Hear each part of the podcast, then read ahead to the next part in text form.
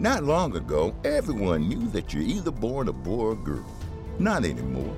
The Biden administration is pushing radical gender experiments on children, changing their names, clothes, identities, and bodies.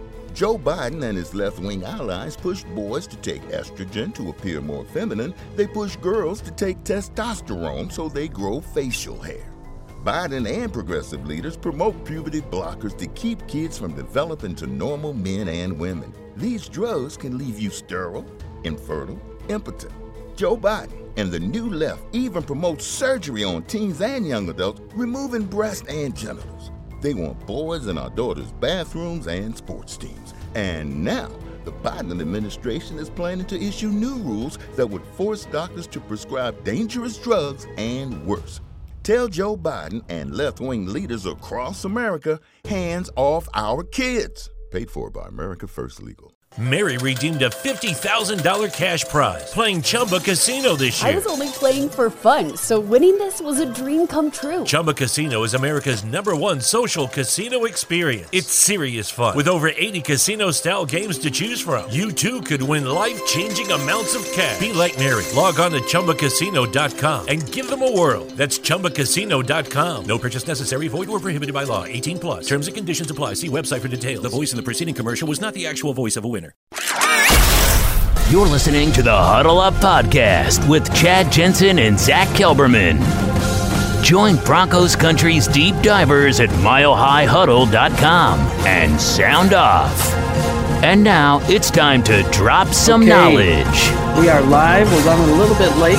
Thanks for bearing with us, you guys. We're going to let the stream breathe just for a second here. Make sure it's nice and stable. Welcome in, everybody, to the Huddle Up Podcast, presented as always by Mile High Huddle, powered by Overtime Media. I'm your host, Chad Jensen. With me, as always, returning from a couple of days off, a weekend. I hope you had some time to, even if you weren't with Mom, I hope you got a chance to talk to Mom today, Zach. Yeah, we actually uh, we had a little afternoon together. It was nice, you know, just uh, celebrated the holiday and put the issue that shall remain nameless behind us. It's been a tough rough couple months. She's a little older, so she's been self-isolating, self-queuing, I'll call yeah. it. I'm not going to say the word. So it was nice to get out and about and just drive around and have some fun. So it's a good day. Yeah, we. Uh, I've been talking a little bit more about the word that shall go unnamed on on Twitter. Solid. Anyone that's that's friends with me on Facebook knows that that's a particular topic that I am unabashed to talk about on Facebook, but I've always kept my opinions on that issue off of Twitter for the most part. But the last couple of days, I've just kind of said, you know what? Screw it. I'm over this B S, you know? I'm yeah. over it. So it's been good, though, exercising those demons. Uh, and when I say I'm over it, like, I'm over it, dude. My life is back to normal, period, end of story. Life goes on. And we hope you guys, though, are having a great yes. Mother's Day. It's a shout-out to all the awesome My mothers in uh, Broncos country. I know we got a lot. Well, I don't know about a lot. I know we have several high-profile listeners who are moms that, uh, you know, our thoughts are with you. And it's a day to celebrate how special and unique motherhood really is and what you all mean to each and every one of us and, and the people in your lives, you know, the your whether it's your husband, your children, your grandchildren, some of you out there. So we uh, we give a shout-out to the to the moms in Broncos country. And, you know, Zach, as we kind of segue in terms of what to talk about tonight, there has been no news. There's really not anything breaking over the last few days that we could dive into. So I wanted to talk about this tweet that we got from Pro Football Focus here in just a minute. Uh, but first, let me just run through and welcome in those of you who've been hanging out in the room. Sorry, we were running a little bit late uh, tonight because a couple of reasons. One, I was flying back from a family get-together trying to get here for you guys. And we were also tackling a A very slight technical difficulty that we we ultimately did tackle. So yep. welcome into Ty, Brandon, Nad, Benz, Brian, Buana. What's up, my friend? Good to see each and every one of you. T J, Kenneth, what's going on, you guys? This is, just for what it's worth, guys, this is one of those uh, no-holds-barred Huddle Up podcasts. Whatever's on your mind, I mean, consider it a unofficial Mile High Mailbag because there's not a lot cooking on the on the news wire. So let's just quick, Zach, uh, before I serve this tweet to you, I wanted to get your thoughts on it. Let me just remind our listeners Make sure you're following the show on Twitter at Huddle Up Pod. That's how you keep your finger on the pulse of what's happening with the show in real time. And while you're at it, you're going to want to make sure that you also follow Mile High Huddle. So many of you have done that, but that's how you make sure you miss no breaking Broncos news and analysis. And then when you get some time, guys, you want to get your swag on, go to huddle up pod dot com, get one of these hats, get a Football Priest t-shirt. The mask is mug. I would grab it. It's a little hot where I'm at right now. Get a mug. I would show you the mask, but we're loving all of the the uh, selfies, Zach, that are coming in of our great yeah. listeners that are, that are rocking the mask. And, hey, man, I understand the better safe than sorry mentality when it comes to the word that shall go unnamed. So mask up if you're out there, if that's something that you're concerned about, and that's a good way to do it. We actually had a decent comment on YouTube chat. Even when the issue is resolved later in the year, it can be used as a cold weather type mask or a face guard. So um, not to plug it too much. It's high quality. It's good material. It's comfortable. Chad puts on all the time. Uh, it's breathable. It's not too tight, not too loose. So if you want one, go get yourself one. Anyone who's been to a cold weather football game, and especially if there's any moisture in the air, whether it's raining or snowing, you know that it's it just adds to your comfort if you can cover your face from, from your beak to your chin, right? If you can cover it like this, it just makes you a little bit more comfortable standing in the in the elements. So yeah. you know what? It can it can protect you while you're out and about in the short term, and in the long term, as Zach mentioned, it can be an asset for you when you get out to the football game. This is the Overtime Podcast Network. Not long ago, everyone knew that you're either born a boy or a girl. Not anymore. The Biden administration is pushing radical gender experiments on children, changing their names, clothes, identities, and bodies. Joe Biden and his left-wing allies push boys to take estrogen to appear more feminine. They push girls to take testosterone so they grow facial hair. Biden and progressive leaders promote puberty blockers to keep kids from developing to normal men and women. These drugs can leave you sterile, infertile, impotent. Joe Biden and the new left even promote surgery on teens and young adults, removing breasts and genitals. They want boys in our daughters' bathrooms and sports teams. And now, the Biden administration is planning to issue new rules that would force doctors to prescribe dangerous drugs and worse. Tell Joe Biden and left-wing leaders across America, hands off our kids. Paid for by America First Legal. Mary redeemed a fifty thousand dollars cash prize playing Chumba Casino this year. I was only playing for fun, so winning this was a dream come true. Chumba Casino is America's number one social casino experience. It's serious fun. With over eighty casino-style games to choose from, you too could win life-changing amounts of cash. Be like Mary. Log on to chumba casino dot com and give them a whirl. That's chumba casino dot com. No purchase necessary. Void or prohibited by law. eighteen plus. Terms and conditions apply. See website for details. The voice in the preceding commercial was not the actual voice of a winner. All right, Zach, let's talk about real quick, and then we'll see what's on the minds of our awesome listeners. We've got some super chats rolling in, and uh, Buona Beast notified me that we missed a super chat from one of our superstars, David Kilgore. So we're going to go back and find that and uh, take care of business, take care of David, because you know we love you, Dave.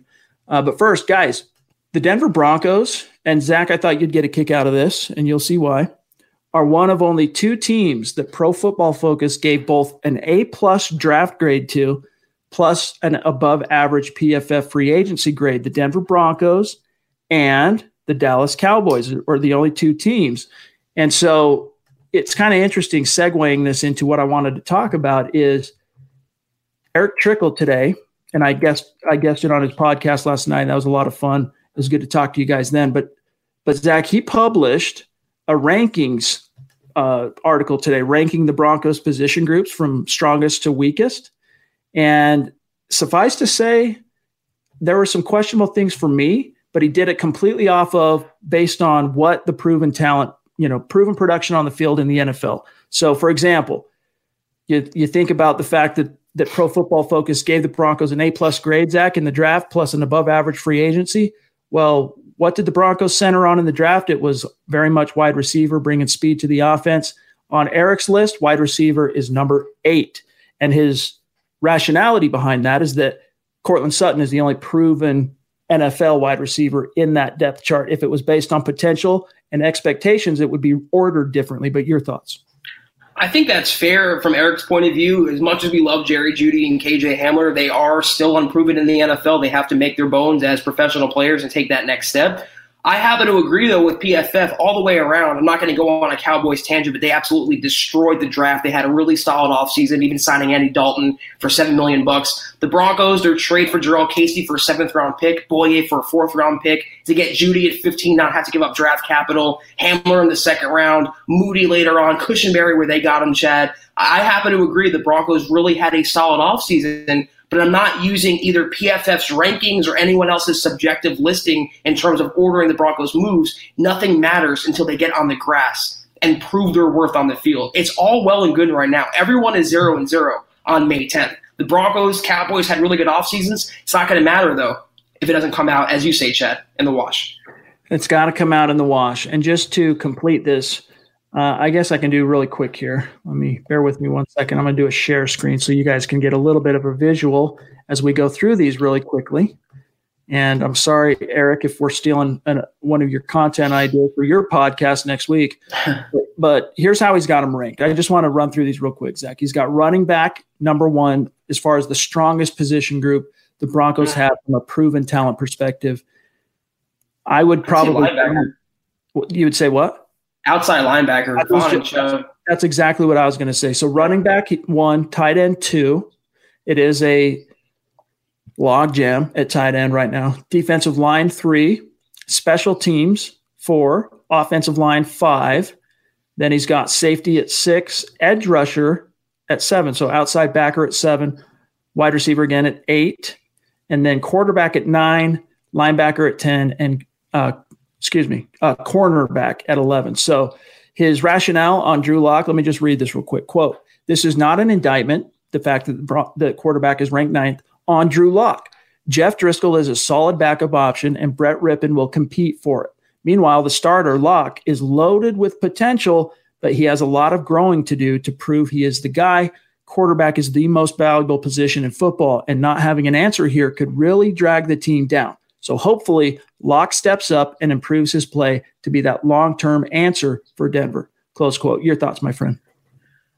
It's as much as we love Drew Lock, Chad, you and I are, are bigger Lock fans, I think, than most other media or analysts. Uh, he is still unproven. He's only played in five games. He he was an unknown commodity last year, so teams didn't have film on him. This year will be changing. Teams are going to be keying in on the Broncos' passing attack, looking to limit his options in the passing game. I just disagree with how Eric, and all, all due respect, how he ordered the list. To me, tight end, who's proven in that room? Hireman's not proven. Fumakale's not proven. Nick, Nick Van Etz, no one to write home about. Noah Fant's not proven.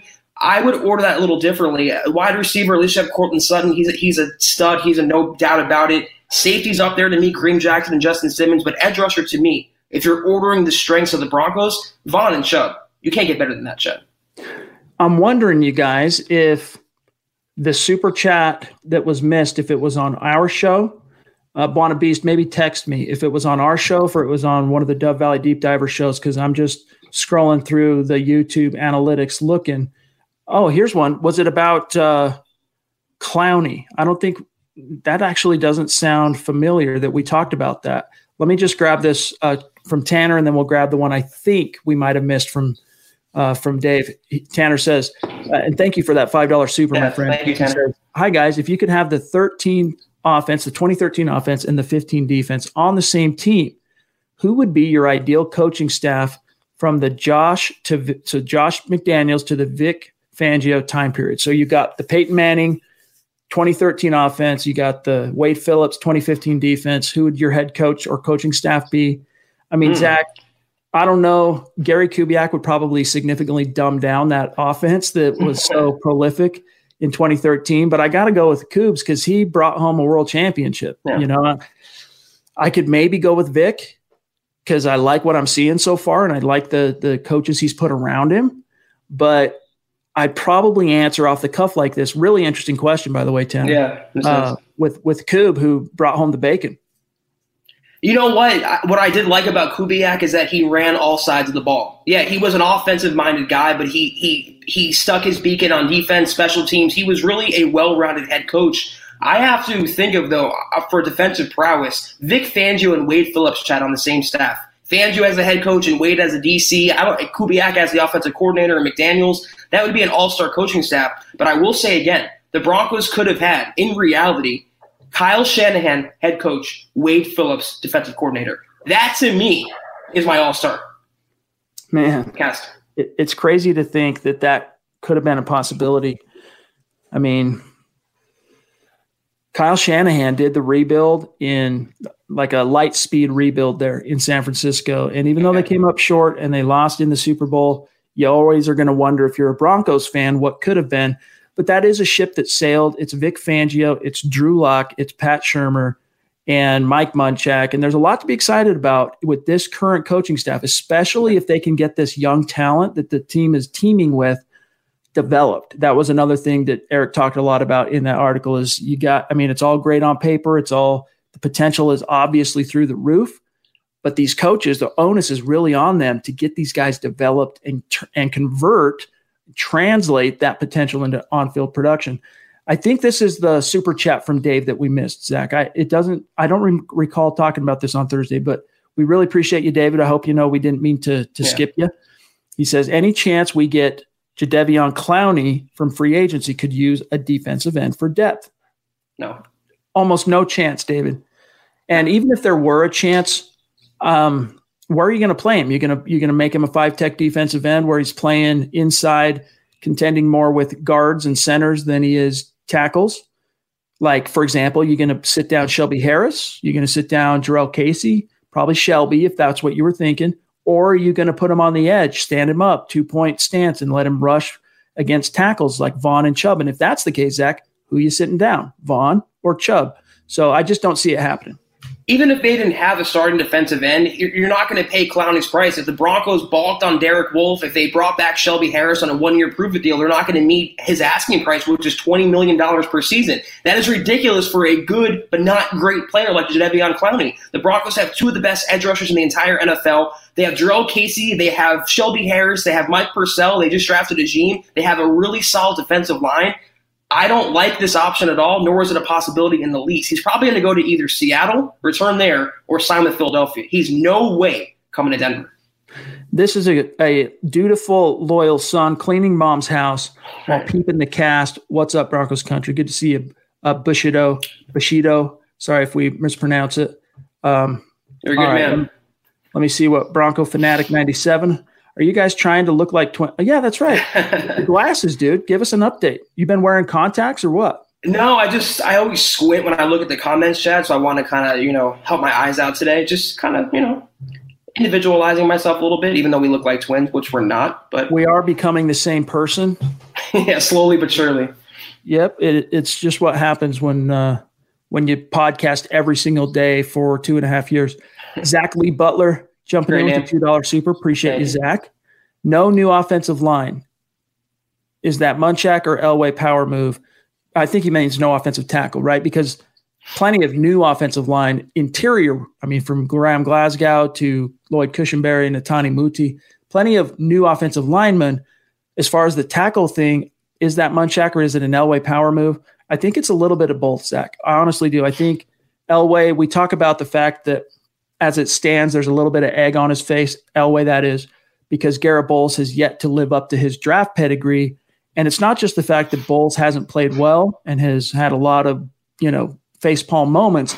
It's that Elway, Zach, could have drafted Ryan Ramczyk and did. Yes. And Ramczyk is basically, you know, it's it's a it's not quite apples to apples. It is apples to oranges almost, because he's been playing mostly right tackle and he's been blocking for Drew Brees his entire career. And Bolles has had a Q B carousel and playing left tackle, which is traditionally, it's changing in the N F L, but traditionally the best, the team's best pass rusher comes off the left side. So not quite apples to apples, but Zach, I think it's a little bit of both. He's trusting Munchak to finish the development of Bolles, and it's also Elway not quite wanting to throw in the towel on Garett Bolles.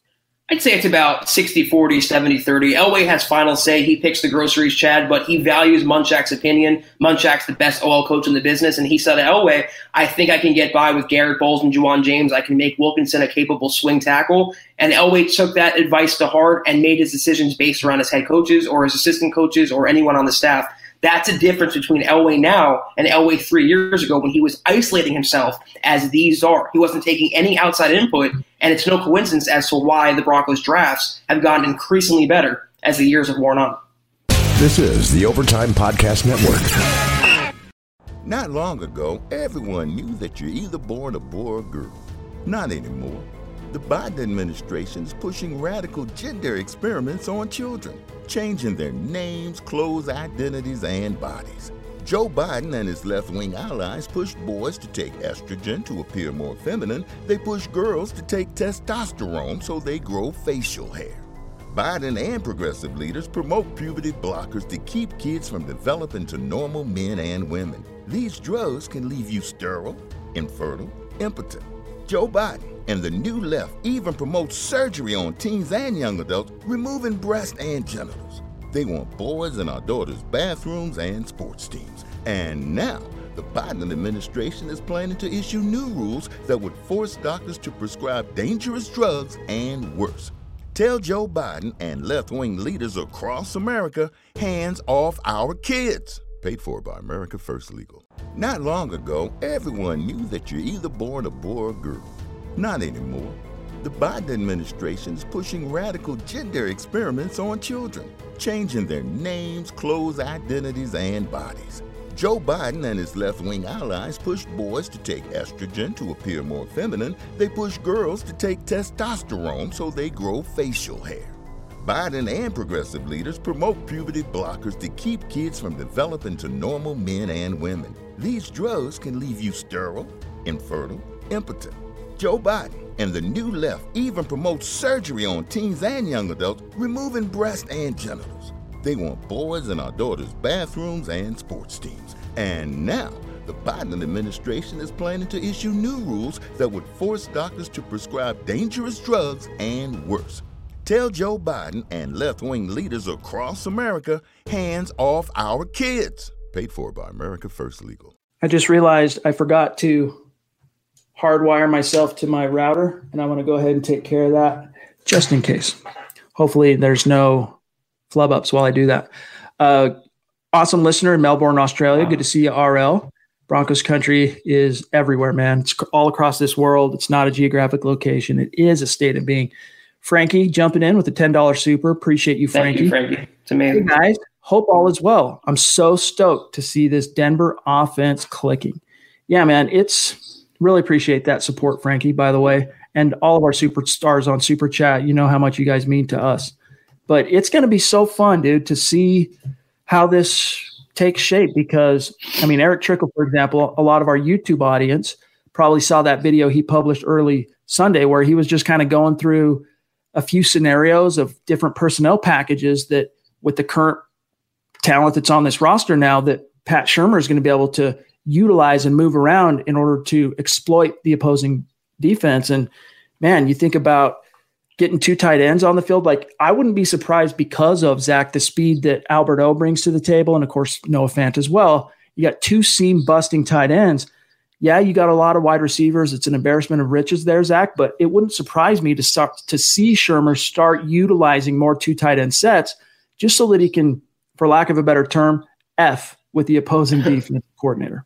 You know what's great, though, Chad? Every single pod without fail, someone or another will say, I'm so excited to see the Broncos offense. I'm so excited for this season. I'm so ready to see Drew Lock. We haven't had this much hope or optimism or excitement or passion since Peyton Manning, probably back to twenty thirteen, twenty fourteen. For tortured Broncos fans, and us included, who've been covering the team through all these terrible quarterbacks, through all these non-playoff years, it's very gratifying to see it almost pay off, the, the hope and the groundswell of support behind Drew Lock as the franchise quarterback. I'm as excited as everybody else. I want to see uh, Lock in action. I think he'll be the best Broncos quarterback, obviously, they've had since Peyton, but it's just so rewarding to see all the excitement, every single pot without fail, Chad.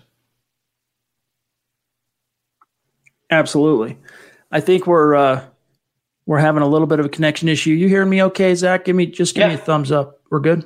Yeah, you were lagging okay. a little bit there. But you're just coming now. in on Yeah. Okay.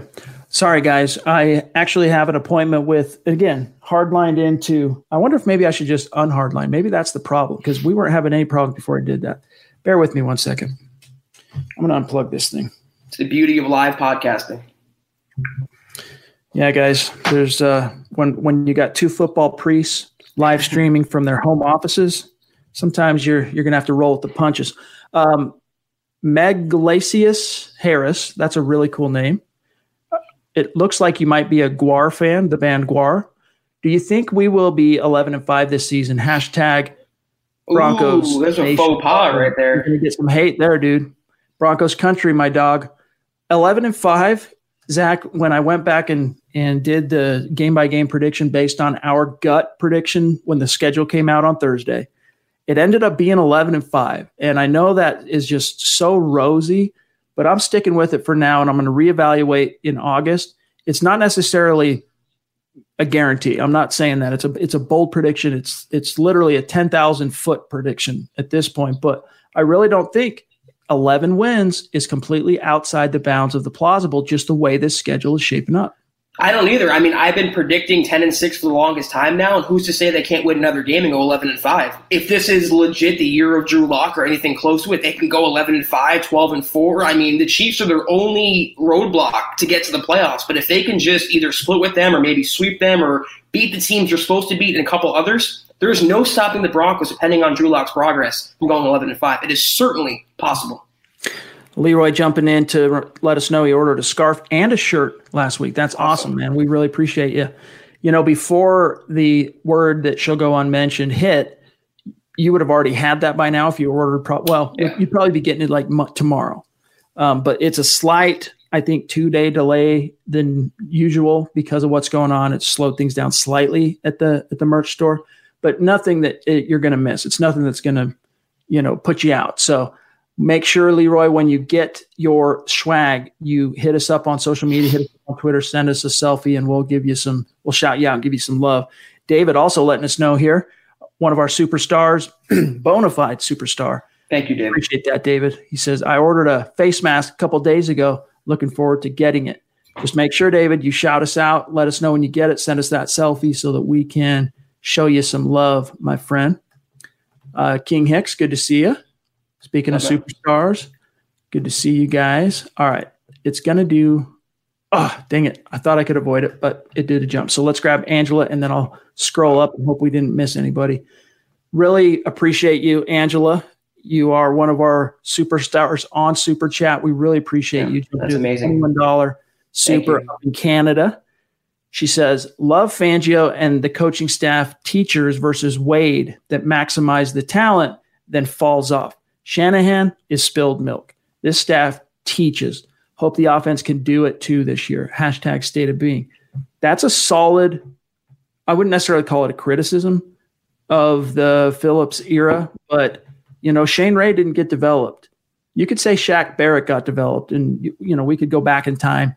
There is an emphasis here with Fangio, a more higher prioritization on teaching and developing.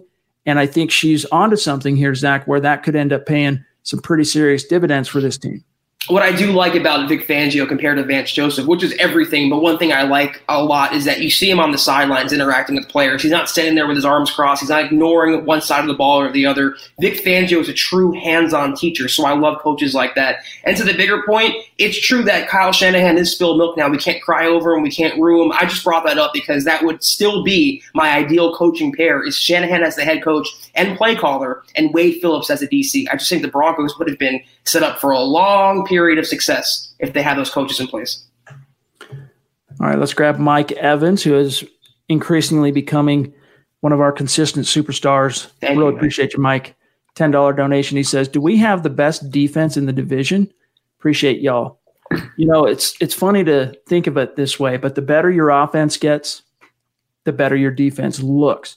Because if you think about it, the Kansas City Chiefs, man, they really haven't been that scary defensively. But think back to last year, the both matchups when the Broncos faced them, because that offense put so much pressure on the opponent by putting points on the board quickly, it changes the way, you know, the Broncos offense, for example, gets put behind the eight ball. And that defense of the Chiefs, for example, they can just tee off. Think of how many times Joe Flacco was hit and sacked in that first meeting in which, you know, uh, Matt Moore took over in the second quarter and still trucked the Broncos. Mm. Then fast forward to week fifteen at Arrowhead, it's snowing. Drew Lock's the man.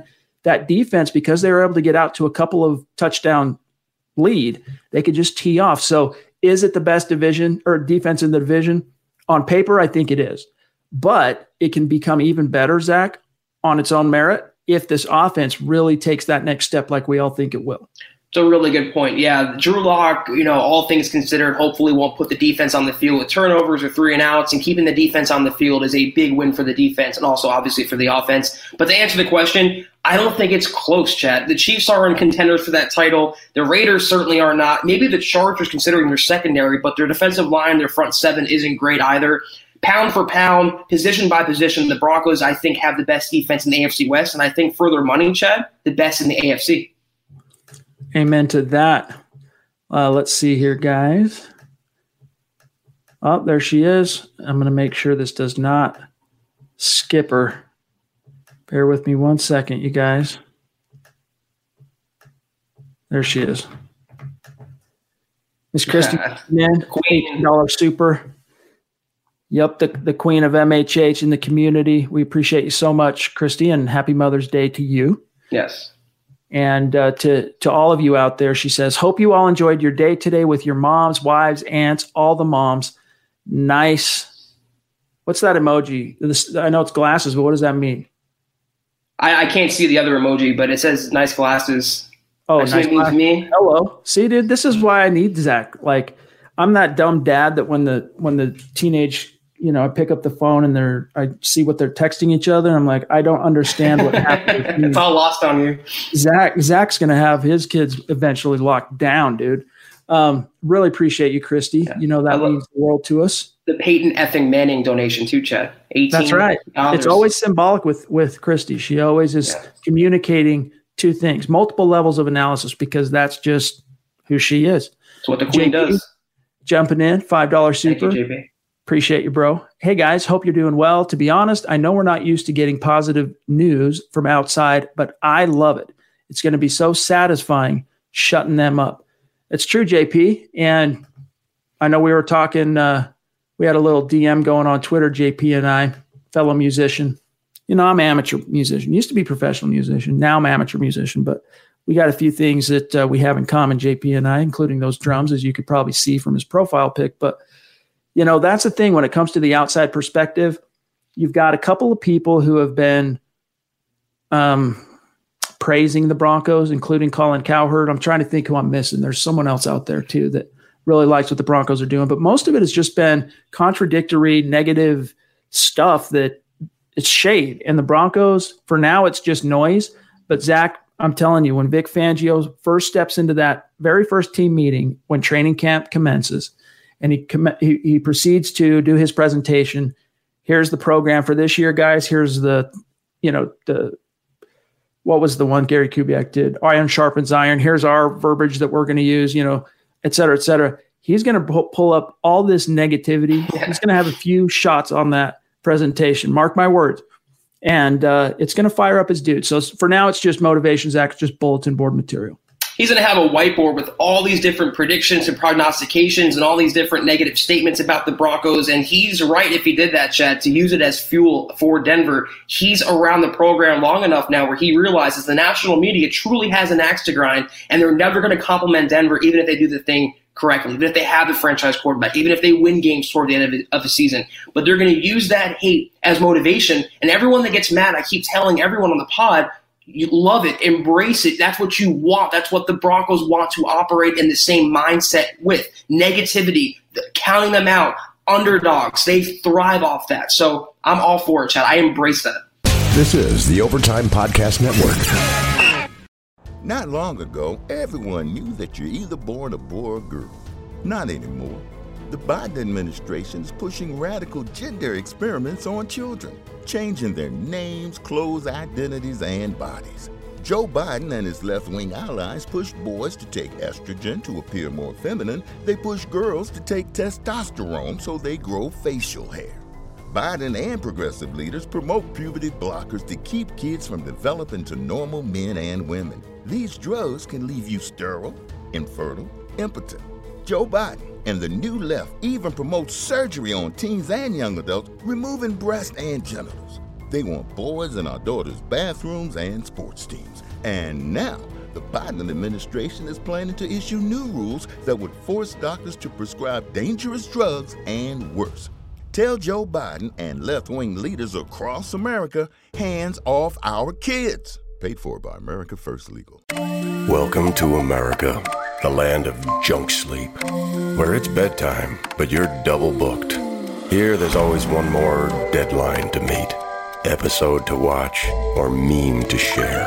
The world may not want you to sleep, but we do. Only the sleep experts at Mattress Firm can help you find the right bed at the right price. Unjunk your sleep. In-store or online at mattress firm dot com today. Jay Stapp jumping in, a superstar. Really appreciate that five dollars donation, my friend. And, of course, as always, we love your profile pic, rocking the State of Being M H H hoodie. Appreciate that, my friend. He says, happy Sunday, all. Show some love. Hit the like button. Hashtag State of Being. Guys, that's a simple, organic way to support what we're doing here. You don't have to become a, a Super Chat superstar. You don't even have to share this video out, but at least like the video. We want you to be here, and we appreciate you being here in the conversation and being a part of it. That's one additional thing you can do, no skin off your teeth, to help support what we're doing here. Uh, Mitch, man, I would love a power ranking of all the teams' defenses in the N F L as compared to the Broncos. Mitch, as we start getting into the dog days of this offseason, that's something we'll take into consideration, and maybe we can dedicate a pod to that. It would kind of be tough to do it off the cuff. So give us some give us some time. We'll circle back on that. Uh, Oscar jumping in, five dollars super. Appreciate you, Oscar. Glad to support the channel. Well, we appreciate you. Yes. If Bradley Chubb bounces back from injury, how would you feel about extending him early to get a more team-friendly deal? Mm. Oscar, I'd be a little bit leery of it just because this isn't the first knee injury Chubb's had. I'd want to see him sustain it, but even if he was in perfect health, Zach, and he, there hadn't been any issues for him as a pro, that's just not something John Elway does. He is like most, again, that Chris Harris um, raise last spring was the exception to the rule. Elway is like most G Ms, and that is they don't show them the money. They don't open up the checkbook until they absolutely have to. So that's just the way it's going to be. Now, It, could they have probably saved a few bucks, Zach, if they would have done that, like with Justin Simmons last year, like about this time last year, if they would have come to the table, they would be getting him for probably half of what he's going to earn A P Y this year. But, you know, that's just not the way N F L teams play. They do the, you know, why do today what I can always do tomorrow type of ethos. Well, that's the thing, though. Justin Simmons didn't have a contract beyond last season, though. He was going to be a free agent. Bradley Chubb's still under contract, so the Broncos have no incentive to extend him early. They're, he's under his rookie deal. Same with Drew Lock, same with Courtland Sutton, Phillip Lindsay. Why pay these guys bef- way before they have to? I, I'm all for extended Phillip Lindsay, but the Broncos' mindset and their thinking is they're being signed, they're playing for peanuts right now. Why should we give them millions and guaranteed money? I just have him play on the rookie deal. So I'm with you, though. As much as I love Chubb, I want to see him come back from that injury. I want to see him beat his twenty eighteen form, and then I'd consider it. But knowing Elway, he's going to let that train just coast until it's in the station, Chad, until he has to pay Bradley Chubb and everybody else. King Hicks, speaking of our superstars jumping in, five dollars donation. Really Thank appreciate you. you, my brother. And, you know, we appreciate you keeping that supply chain rolling through all these last two months of uncertainty. He says, just want to give my M H H family a shout out. I appreciate everyone for showing support, and I really enjoyed chatting with everyone. Hashtag Chad and Zach rule. Broncos Thank world, you. baby. Hey, man, we appreciate you, King Hicks, and it's obviously the least we can do. You're a big part of the community, and we really, really do appreciate you. Donnie boy here, Zach. Albert O is three words, a red zone threat. That corner fade route he runs is money in the red zone. It's almost automatic with Drew throwing the ball. It's poetry, and that's true. I mean, that's one thing that Locke talked about, Zach, in his virtual presser last Tuesday. Is go back and look at the tape of when Albert O and I were at Missouri. He's such a big, enormous physical human, and he's athletic and he's fast. That corner route in the red zone was some, was was something the Tigers used c- consistently to make some hay. thought he meant that Albert O's last name is three words. I was getting ready to agree. It's, no it's, it's, it's, it's a mouthful, yeah. yeah. I agree, though. He's not the biggest guy. He's not the fastest guy in the world. I wouldn't say he's Travis Kelce reincarnated, but um, they have really good chemistry, Drew Lock and Albert O. He's a, a seam buster down the middle of the field. As Chad just said, a great red zone weapon. He's going to help out this offense, but don't expect them to be Gronkowski and Hernandez right away. It's going to be Fant as a tight end one in Shurmur's offense, and then any other scraps after him will go to Albert O. Christy jumping back in. Really appreciate you. They always going, y'all. We really appreciate you, Christy. Thank, Thank you, Christy. You. Kenneth Booker brings something up that is a sore spot for each and every Broncos fan, and even those who cover this team, because when you cover a team, you try to, to maintain an objective perspective in your analysis, but you can't help but become invested in the team. You care. You just you you can't not care. And I mean, ask anyone who's been assigned that's come from outside the market, taking a job in Denver, now covers the Broncos like like my partner here. You end up becoming invested. And Kenneth here says, why is Randy Gradishar not in the Hall of Fame? He has almost he has almost nine hundred more tackles than Mike Singletary in two less seasons and averaged fourteen tackles a game. Your, your guess is as good as ours, my friend, other than the fact that it's a Bronco bias in the Hall of Fame. And this was something that I mentioned to Carl Mecklenburg, who's another egregious omission from the Hall of Fame. Uh, just a couple of days ago, we talked on social media, and it's it doesn't make sense. If Carl or Gradishar or Dennis Smith, for example, if any three of those guys played in Pittsburgh, Dallas, New York Giants, Green Bay Packers, you know, we can name yeah. a few more, they'd be in the Hall. It is a Bronco bias. They'll explain it by saying they didn't bring home a world championship. Any of those three players didn't play on a on a world champion team. But to me, that's just the excuse, Zach. That's just an excuse. It's the same reason that it took Pat Bowlen forever to get in, Steve Atwater forever to get in. It's the same reason that Mike Shanahan's still on, and considering he won multiple titles and he's one of the best coaches of all time, Chad. It's I don't know another way to put it. It's not having enough recognition from an N F L sense or a general sense, a community sense, a common human being sense. I, I can't explain it. Chad can't explain it. Hopefully, though, with Atwater getting in, Bowlen getting in, it will open the floodgates for future Broncos in the years to come. Jay Stepp with a good question here, jumping back in. Who is the bigger threat, the Las Vegas Raiders or the L A Chargers in the division other than us? So I think if you just reword the question to the effect of, Zach, who's the biggest threat to the to to the Broncos in the division besides the Chiefs? For me, honestly, it's it's the Las Vegas Raiders. Yeah. Because first of all, I'm highly suspicious of Justin Herbert being the truth. And if he is the truth, I will fall on that sword. I'll eat my crow. I'll put a little sriracha on it, and I'll eat that crow. But I just don't see them being a factor this year. They can have all the Pro Bowl defensive backs in the world. Right. But as you've seen in Denver these last four years, if you don't have a quarterback, a legit quarterback, you know, you're dead in the water. So for me, it's it's Vegas. And as I mentioned in my game-by-game prediction of the schedule, and actually I think it was in the Five Games to Circle video I, I published over the weekend, I have a sneaking suspicion that Las Vegas is going to be surprisingly good. And even if they're not surprisingly good this year, Zach, they've split with the Broncos each of the last few years. I mean, since Chucky returned to the Raiders, they've split with the Broncos both years. So I'm more worried about them than I am the Chargers. I mean, I have the Broncos sweeping the Chargers this year, so I'm not too terrified of them. Their defense is going to be good, and I think Anthony Lynn is a good head coach, but I'm not I'm not scared of Tyrod Taylor or Justin Herbert, anyone on that offense. Austin Eckler is a good player, uh, but he doesn't scare me too much. The Raiders, though, if Gruden can get Derek Carr to the twenty sixteen level he was playing at, that team can make some noise. Not saying wild card, not saying Super Bowl contender, but they can be a thorn in the Broncos' side, maybe a seven eight, maybe, maybe, maybe, maybe a nine-win team. But they're going to be a thorn in the Broncos' side. They're not going to be an easy out. And that's why, and Chad has, the Broncos splitting with them in twenty twenty. And remember, three teams get into the wild card this year. Right. So you know, they're not going to the seventeen-game schedule until twenty twenty-one, but the seventeen playoff gauntlet begins this year. So there's room for one more seat at the table now when it comes to the playoffs, and it'll be really cool to see how those implications play out once you get to, you know, December football. Yeah. Uh, J P jumping back in. Appreciate you, bro. Thank you, J P. Next time we win the Super Bowl, I hope Von Miller is still on the roster. Such a gift to the franchise, a great leader, even better person. He deserves it. That would be cool, man. But you know what's what's great to think about is Von Miller does not need another world championship. to cement his Hall of Fame status. Like, he's a lot for the Hall. He could retire tomorrow. He's not going to, knock on wood. He's going to be in the Hall exactly six years after he retires that.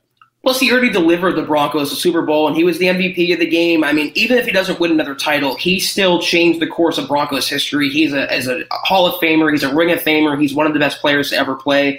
And to answer the question, though, considering his future, I think that will be determined this season, Chad. How this season goes for Von, coming off a really non-Von-like twenty nineteen campaign, he gets back to that that Von-like form from years past. I think it will increase his odds of scoring another contract with the Broncos. Agreed. Terry, one of our bona fide superstars from the M H H Mount Rushmore, in fact, jumping in with the two dollar super. Thank State you, of Being, baby. Drop a like. Peeps, appreciate that, Terry. And you as well, Nad. Thank you. Really appreciate you, my friend. And every every show of support like that means the world to us, so we really appreciate that. Andy jumping in. We don't want to neglect our Facebook audience. How many home games do you guys average a year? If you can only get to one home game this year, which, which is that game? Hashtag, uh, one fan in Kansas and the world. Love the broadcast. Thanks again. You know, Andy, I circled, for what it's worth, I circled five games on the schedule. I circled the home opener against Tennessee. I circled week three against Tampa Bay just because yep. of Tom Brady coming back to the Mile High City. Um, I circled week seven, I want to say it was, against the Chiefs in Denver. So three home games already. Week ten on the road against the Raiders. That's a, an away game. And then week fifteen against the Bills. So any of those four home games that I just mentioned, those would be great games for any fan to get to because they're all going to have unique implications beyond just, you know, this is a great matchup. Like, it's going to have some kind of play, with the exception of the Tampa Bay game. That's all about just Brady storylines and Drew Lock measuring himself against one of the GOATs in Denver. Um, all those other games, Zach, they have implications for the postseason. I would like to see the Saints game as well, Chad. Drew Lock versus Drew Brees. You know, if the Broncos are facing a bona fide Super Bowl contender with a Hall of Fame quarterback, how they match up in that game, depending on if they won or lose the previous week, I want to see how Lock goes toe-to-toe by that point in his first season as a starter, where he's more comfortable, where the season's already well in, in play. I want to see how he matches up with a team like the Saints to go along with the, the games that you mentioned as well. Ian wants to know on Facebook, would you guys try and get Earl Thomas if the price is right in a trade? If his wife will let him go. Got to get his brother, too. It's a, yeah. it's a package deal. It really is, guys. Google it, okay? Um, first of all, it's it'd be great to have a three-headed safety attack that was Justin Simmons, Kareem Jackson, and Earl Thomas. But it's just not going to happen. In a perfect world, the answer would be yes, Ian. But in a practical sense, can you fit his contract under the current salary cap? You probably could, but then you're going to be right up against it. You're not going to have that Evan Mathis slush fund. And he's going to – one of those three guys is going to be doing a lot of sitting on the sidelines because you're going to roll with your big nickel, big nickel meaning three safeties on the field quite often depending on the personnel packages you're going up against. But one of those three would not be getting starter snaps. So it's just – it's it's fun to spitball, Zach, but not very realistic as a as an option. I hate to be blunt about it, but I don't want a guy whose wife held a gun to his head. I don't want a guy who's engaging in orgies with his brother involved. I don't want a guy who's flipping off his head coach on the sideline while getting carted off the field. No to Earl Thomas. I'm good with Trey Marshall in that role or Douglas Coleman. That's a heavy, hard pass on Earl Thomas. Good points, all.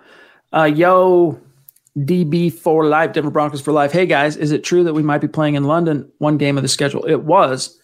That has now been canceled because of the word that shall go unnamed. Yeah. The game's still taking place, but it turned from a neutral setting in the United Kingdom to a an away game against the Atlanta Falcons. So that game will be played in Atlanta, Zach. Unfortunately, and so many great members of Broncos country are in the United Kingdom. It's it's tragic that they're getting that taken away yeah. from them, but the N F L is just playing better safe than sorry. And certain countries are a little bit more absolute about their, you know, their public, what's the word I'm looking for? You know, the way the schedule is going to unfold, you know, between now and then in the United Kingdom in terms of social distancing, probably going to be quite different than the way it ends up unfolding in the United States. So the, the N F L is just playing it safe. And rest assured, the Broncos more than likely will be awarded a London game next year to make up for them not being overseas this year, part of the inter- international series. But uh, the good thing about it is, though, the Broncos' bye week comes before that Atlanta game now, an early East Coast road game, so it worked out to the Broncos' advantage either way. David jumping back in, bona fide M H H wow, superstar. David. Appreciate you, bro. Have you guys heard anything out of Dove Valley about us going after an offensive lineman in free agency? Really hope we get Jason Peters. Also looking forward to Madden twenty-one coming out. Yeah, man. I used to seriously set my clock to Madden. Yeah. But ever since I, uh, you know, Madden's been around since the nineties. So I'm, it's, I'm dating myself a little bit. But ever since I started M H H, I just don't have as much time to uh, play Madden as I as I would like to in a perfect world, even during the offseason. But I, I'm with you, David. I'm still going to go out and buy it. Even if I don't get to play it much, Zach, my my boys will play it like crazy. I used to wait in line at midnight at GameStop for the new releases of Madden every year. I was a huge Madden player, but it seemed like years ago the game just was a, a new roster update for sixty bucks, seventy bucks a year. It wasn't worth the money or investment. I was disappointed in Madden the way it was it was it was laid out. Not, not to get into it now, but it's exciting that it, it means football's around the corner, but I'm not personally invested in Madden any longer.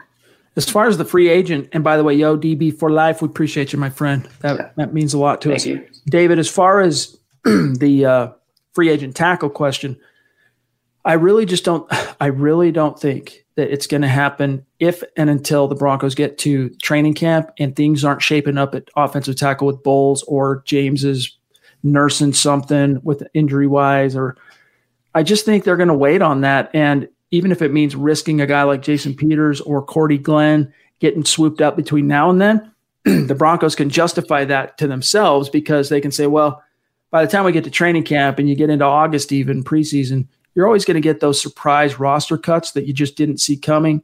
And we'll just find a way, if push comes to shove, to make the most of it if and when that happens. This is a pretty funny comment, though, speaking of Madden. Bill O'Brien makes his springs according to Madden rankings. Uh, you know what, though? I, I agree with you, Chad, but I agree for a different reason. I think the Broncos are going to wait, but that's because it drives down the price of Jason Peters, drives down the price of Cordy Glenn, Kelvin Beachum. The longer they're on the open market, the cheaper they can come. Jason Peters just sent out a, a video through Adam Schefter, or his agent did, of him working out. He was looking very explosive, fast, quick feet. The guy is thirty-eight, but you would never know it by the shape he's in still, so he's probably holding out for starters' money or starters' job. I think the Broncos, if they do wait, it will be money and financially driven, Chad. Amen.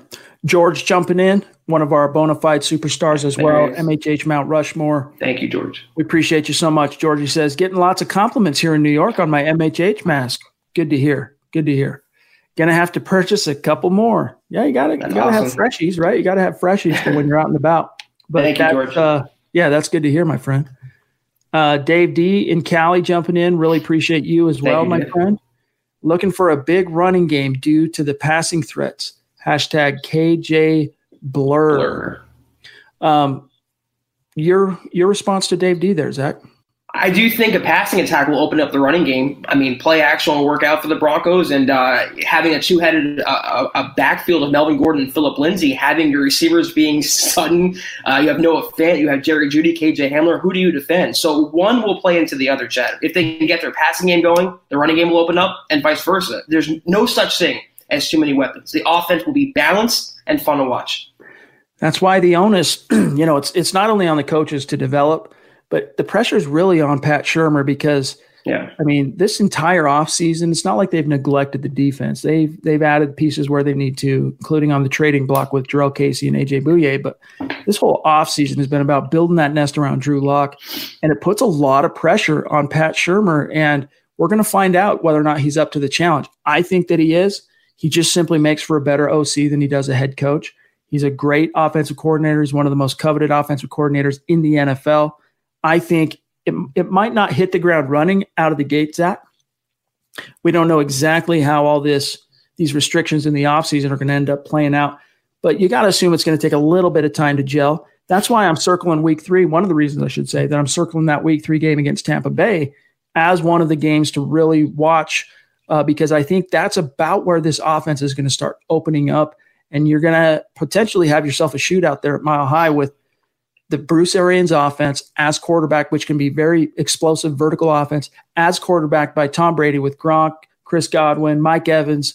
I mean, it could be a fireworks show that game.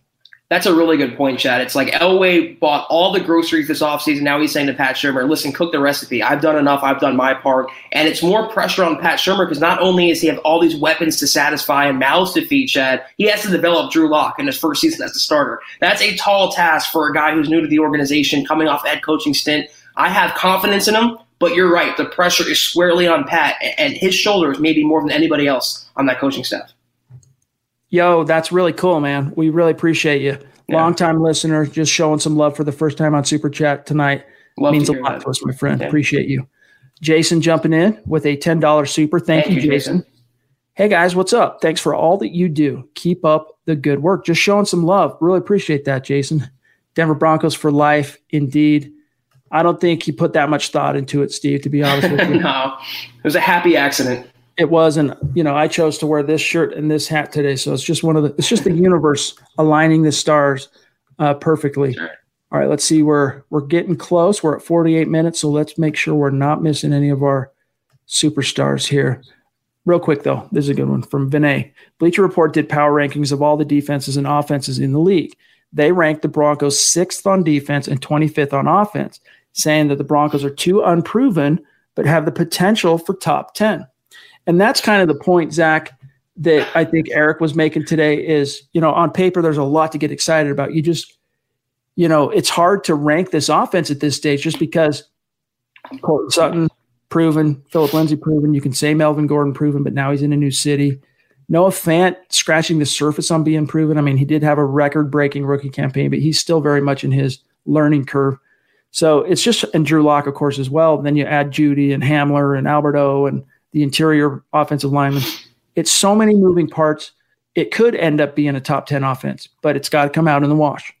But I, I hate this, though. It's take a stand. If the Broncos are twenty-fifth, they have potential to be top ten. What right. offense doesn't have potential to be top ten? They can be first. They can be second. It's your, your fence sitting here. I agree they're fairly unproven, but the collection of talent alone, what six teams were worse than them? And what six, what teams immediately preceded them? That's what I'd like to know. I don't put any stock, no offense, in the Bleacher Report's rankings. It's completely arbitrary. It's done by a fan, no different than you or I. I, I just, I don't like fence-sitting, Chad. Take a stand about the Broncos. I think they're better than twenty-fifth, but to say they could potentially be top ten, that's every team and every player in the N F L. It's all about potential. So it's it doesn't mean anything to me. That's like my beef with the eight and eight predictions of these last few years. Like, okay, what are the right. Broncos going to do this year? You know, we don't know what to expect, so eight and eight. Like, right down the middle. They end up being a couple games under, you don't look too wrong. If they end up going a couple games over, you don't look too wrong. But similar similar uh, thought there. Bushido jumping back in. I love the idea of Fant and Albert O with Sutton and Jeudy, with Lindsay and Gordon in the backfield, or five wide with Hamler in there as well. Almost a Madden offense. Ha ha. Yes. Indeed. And that's why it really comes down to Shurmur just being the right X's and O's guy. And Drew Lock, you got to be that point guard. You got to be that distributor of the football. Find the open guy. And I'm just really excited to see how it shakes out. I think, you know, look, the, the thing to get most excited about, for, in my opinion, Zach, isn't Pat Shurmur's X's and O's acumen, which are legit. He's just very smart and proven. His coaching tree ties to Andy Reid. There's a lot to a lot of bona fides there. But his ability, especially in tandem with uh, Mike Shula, to reach and develop young quarterbacks and help them take that quantum leap forward. I mean, dude, Daniel Jones, I'm telling you guys, Daniel Jones outkicked his coverage last year, twenty-four touchdowns, twelve interceptions, and twelve starts, thanks to those two coaches. And so if a guy like Daniel Jones, who is seriously limited physically, unlike Drew Lock, can do what he did, I mean, I shudder to think what Lock can, can accomplish with those two coaches, you know, one on each shoulder.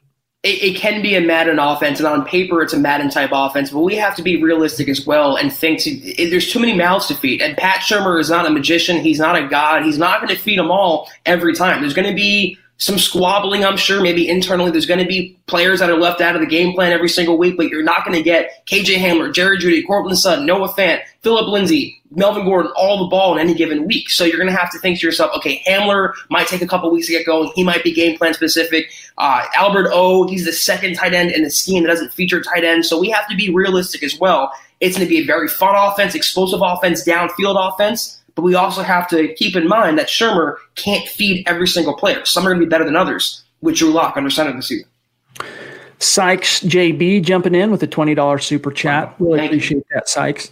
And if you're on Twitter, reach out. And this goes for all of our superstars. Make sure you reach out and let us know who you are. You might already be following either Zach or myself. You might already be following Mile High Huddle or at Huddle Up Pod. But just reach out and say, hey, this is I'm just connecting the dots for you, because so many times the name on YouTube is different than the handle on Twitter. And sometimes even the name on Twitter and the handle are different. So like I need people to just spell it out for me. This is who I am. Uh, for example, like Kevin, Kevin P did today on Twitter, one of our superstars who let me know exactly who it is. And it helps out a lot. He says, just got in. We'll listen later. Uh, but sure was great. Really Thank appreciate you, you my That's friend. Awesome. Um, we got a Twitch. Guys, I'm like, I don't know anything about Twitch because I'm not a huge gamer. All I know is I was told by someone that uh, whose opinion when it comes to digital media, I, I trust. He said, you got to start streaming on Twitch. If you're already streaming on YouTube and you're already streaming on Facebook and you're already streaming on Periscope, you got to also start streaming on Twitch. And so I created an account, just started doing it. And I don't know how to grow that audience other than just put out the content. So Chromie, welcome in. Appreciate you spending some time with us here tonight. Wants to know if the Broncos should trade for Lions center Jake Lentz. No, my friend. The Broncos have a starting center now by the name of Lloyd Cushenberry that they procured with the eighty-fourth pick in the third round of the draft. We're rolling with that dude. And they got their guy from the Lions and Graham Glasgow. So they've poached the Lions pipeline, all they're going to do this season. Yes, dude. Earl Thomas. Just Google it, dog. Just Google it. I was going to say, read the question, Chad. It's so surreal.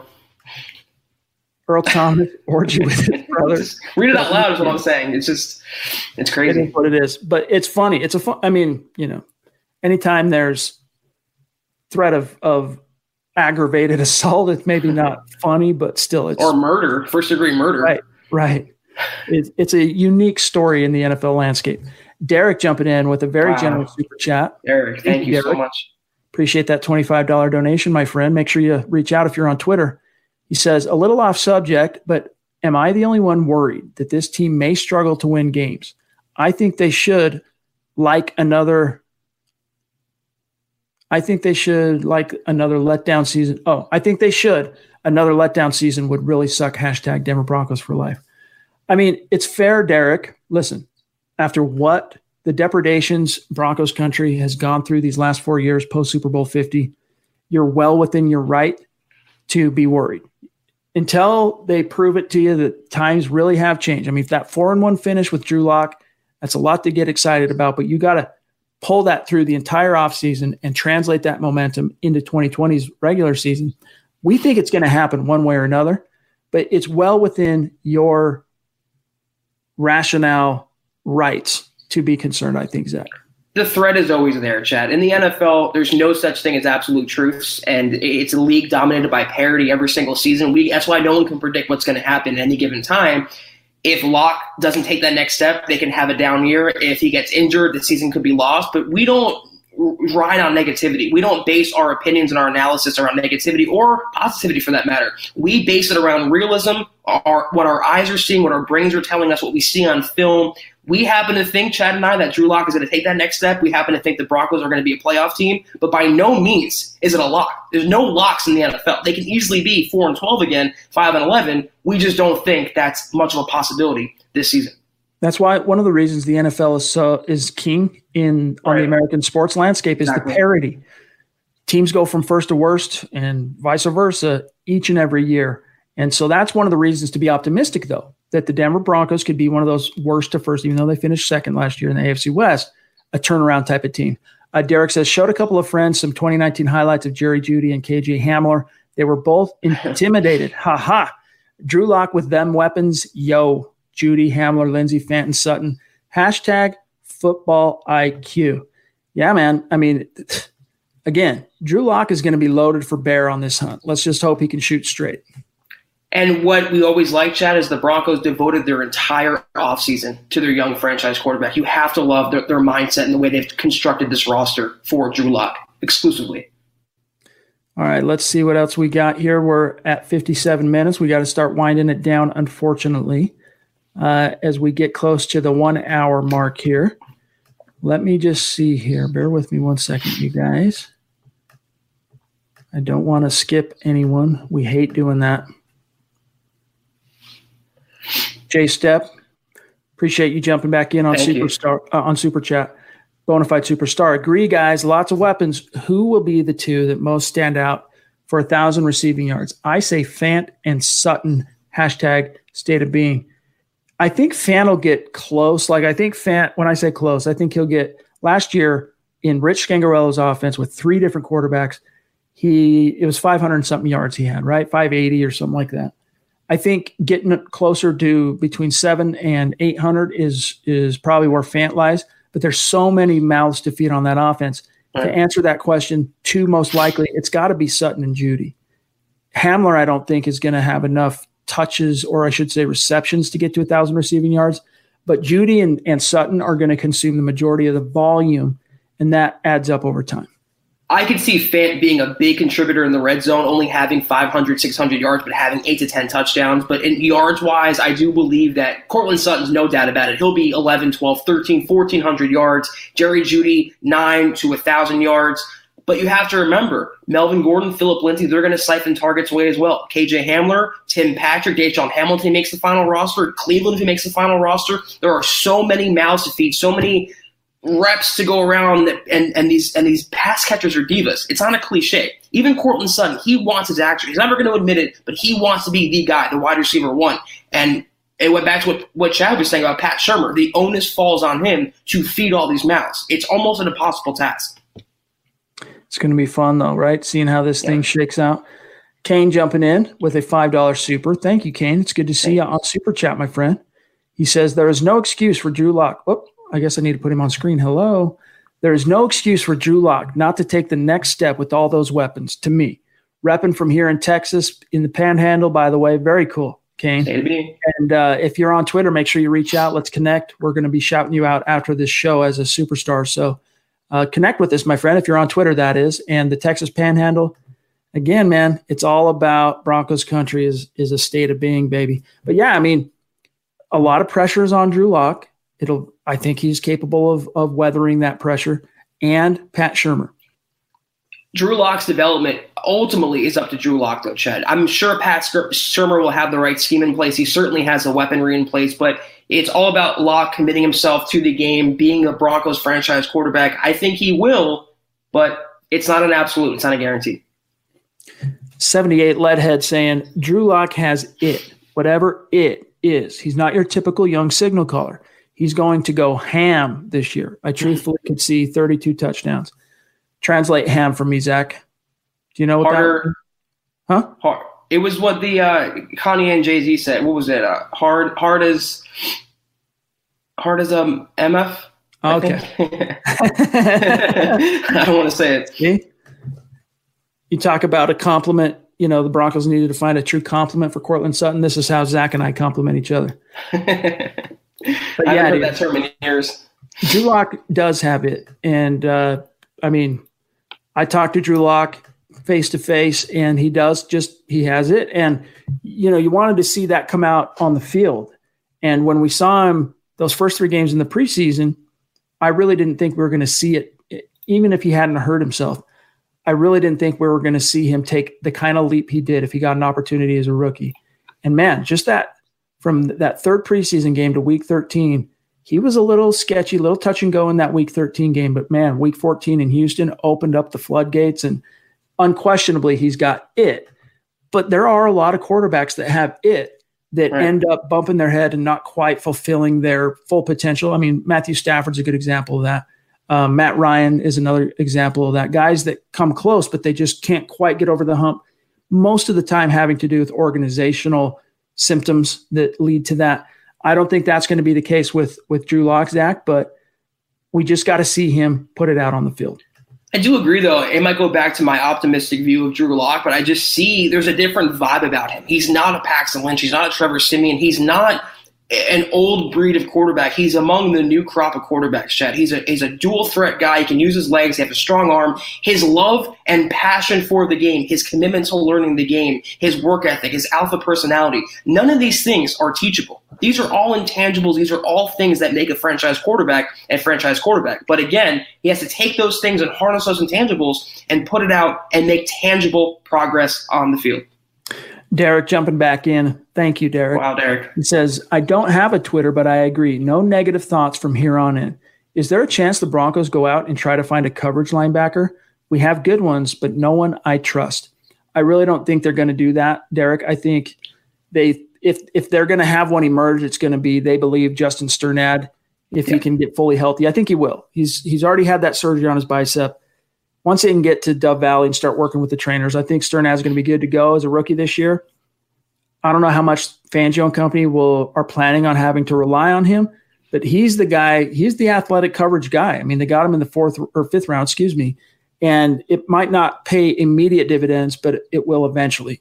In the meantime, the Broncos will use Fangio's zone coverages, which take a lot of pressure off of those linebackers, even though opposing offenses down the stretch last year, man, they really figured out how to how to single those linebackers out in coverage. So Fangio's going to have to have a counter to that, and we agree with you. It's not a perfect scenario, but I don't see him going out and signing a new another or an additional coverage linebacker, Zach.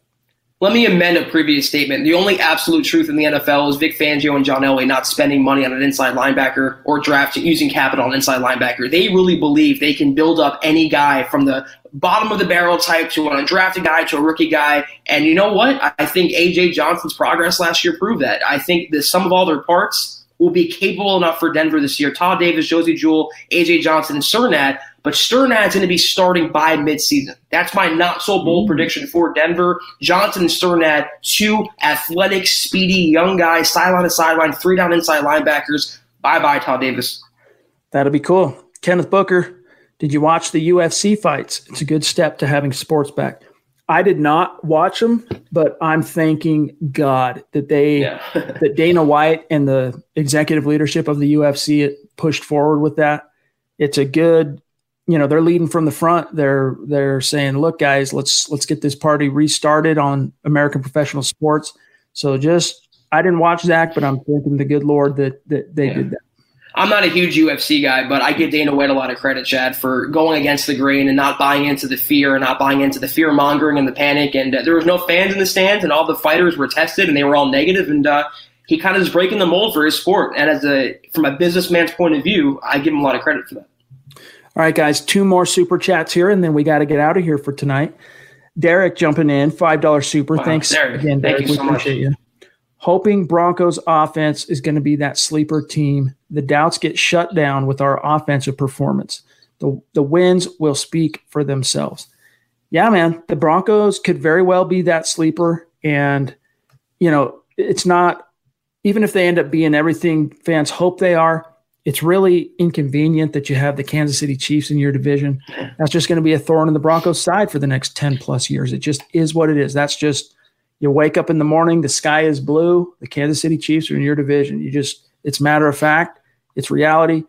Find a way to defeat them. And if they can take one step closer to doing that this year by splitting with the Chiefs, winning in at least the home game in Denver, yeah. Man, that would almost feel like, I mean, it's been so long, week two of twenty fifteen, since the Broncos beat the Chiefs. It would almost, I would almost celebrate that as someone covering this team in the same way that, that the Broncos won the Super Bowl. I know that sounds outlandish, but I would be on cloud nine if the Broncos could beat the Chiefs this year at home. And well said, Chad. I want to just add to that. It might be a little rocky to start the season. It might be a lot of glitches and it might be a little rust with the offense and Drew Lock. But no matter if they win by one point or one hundred points, a win is a win is a win in the N F L. And come the end of the year, when the Broncos are ten and six, eleven and five, making some postseason noise, this narrative will be flipped on its ear. But only if and until the Broncos stack those W's, Chad. All right, guys. Terry jumping in, two dollars super again. Thanks, Thank Terry. You, Terry. You know, we appreciate you, bro. Jeudy and Hamler, uh, over under seventeen hundred yards combined. Hashtag Broncos World. Mm, I think the over-under from the odds makers on Jeudy alone is eight twenty-four and a half as far as yards that he'll produce, receiving yards as a rookie. I'm taking the slight over. So what would that leave? Let's just say nine hundred yards. So that would leave eight hundred yards for, for Hamler. I'm not sure Hamler gets quite that many yards as a rookie. We'll see. I would probably take the under if I was actually betting real money, Terry, but it wouldn't surprise me to see him go go over. Yeah, I'm taking the under as well. If this was Sutton and Jeudy, I'm taking the over. If this, if, if this even was Sutton and Hamler, I think Sutton's going to have twelve hundred on his own. I just don't think K J will be right out of the gates a one hundred yard per game kind of guy. He's going to be a very game plan specific kind of guy, a downfield threat, a special teams contributor. I'm going under on that. I think Jeudy will flirt with one thousand yards, nine hundred to one thousand yards. I see K J at like six hundred, seven hundred with four or five touchdowns this year, John. Wanna Beast reminding everybody and thanking everybody for joining the pod, which we echo. Remember to continue the conversation at mile high huddle dot com. The guys get to the questions there really well. Head to huddle up pod dot com for your gear. Broncos world, baby. And that's true. That's how you keep the conversation going. Meet us at, at mile high huddle dot com. The community section, the comment section, that's literally where we're hanging out all day long. And then one last Hail Mary eleventh hour super chat from one of our longtime listeners and a very valued member of our community.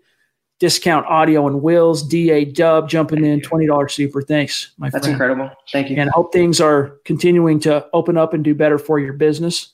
And uh, things are, are going well for you, or at least better. Does Justin Simmons sign a new deal, or does he play under the franchise tag for the year? I would hate to say this. If you can't sign him, would you consider trading him, especially mm-hmm. with Fangio's system, make safeties ball? I have that very doubt. As you guys know, I expressed it. Not a popular opinion. The wisdom of paying Justin Simmons top of the top of the line money because it is a, a safety-friendly system that Fangio brings to the table, but that's a ship that has already sailed.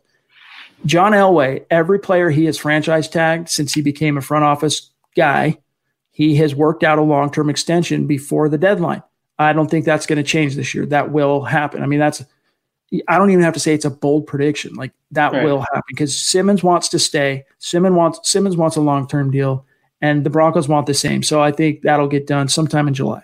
They have two months still, over two months if you want to get technical, until July fifteenth. So that's plenty of time. And Simmons is the kind of guy where he wants to get paid. He wants long-term security for him and his family. But he's the guy who's not going to hold the Broncos over a barrel. He'd probably give them something of a hometown discount knowing who Justin Simmons is and the kind of guy he is. I'm not worried at all. They're putting money aside for him. They want to – they've already expressed and admitted they want him to be along for, for the long term, to be a, a future part of the franchise, a, a core piece of the, of the defensive puzzle. I have no doubts or worries about Simmons being signed. It will happen by July fifteenth. All right, guys. We got to get out of here for tonight. We want all of our great moms in Broncos country to enjoy the rest of your Mother's yes. Day. And fellas out there, make sure you show the love to the moms in your life and your wives and your grandmas. You don't need us to tell you that, but just a reminder. Also, make sure you're following the podcast on Twitter at HuddleUpPod. That's how you stay in touch with everything that's happening in real time. We're going to do another giveaway this week, so stay tuned for that. And also, while you're at it, make sure you follow the main account at Mile High Huddle.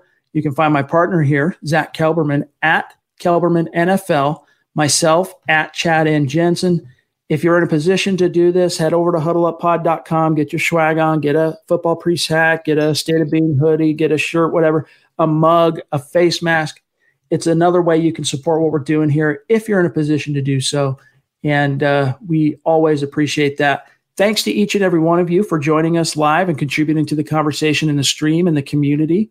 You guys are as much a part of this podcast and what we do on a daily basis as we are. That's the honest-to-goodness truth, and a mile-high salute to our superstars. Really appreciate you guys. You know we love you. And, Zach, my friend, have a, a great start to your week out there, buddy. You as well, Chad. I'm looking forward to starting another week of potting with you, and hopefully we have some news tomorrow to talk and break down.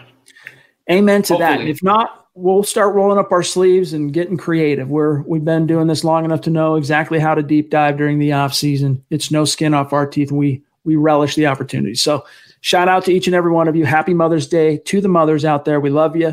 And for Zach, I'm Chad. We'll talk to you tomorrow night, six fifteen Mountain, eight fifteen Eastern. You've been listening to the Huddle Up Podcast. Join Broncos Country's deep divers at mile high huddle dot com to keep the conversation going.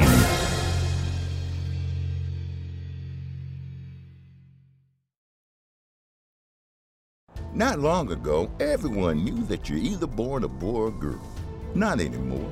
The Biden administration is pushing radical gender experiments on children, changing their names, clothes, identities, and bodies. Joe Biden and his left-wing allies push boys to take estrogen to appear more feminine. They push girls to take testosterone so they grow facial hair. Biden and progressive leaders promote puberty blockers to keep kids from developing to normal men and women. These drugs can leave you sterile, infertile, impotent. Joe Biden and the new left even promote surgery on teens and young adults, removing breasts and genitals. They want boys in our daughters' bathrooms and sports teams. And now, the Biden administration is planning to issue new rules that would force doctors to prescribe dangerous drugs and worse. Tell Joe Biden and left-wing leaders across America, hands off our kids. Paid for by America First Legal.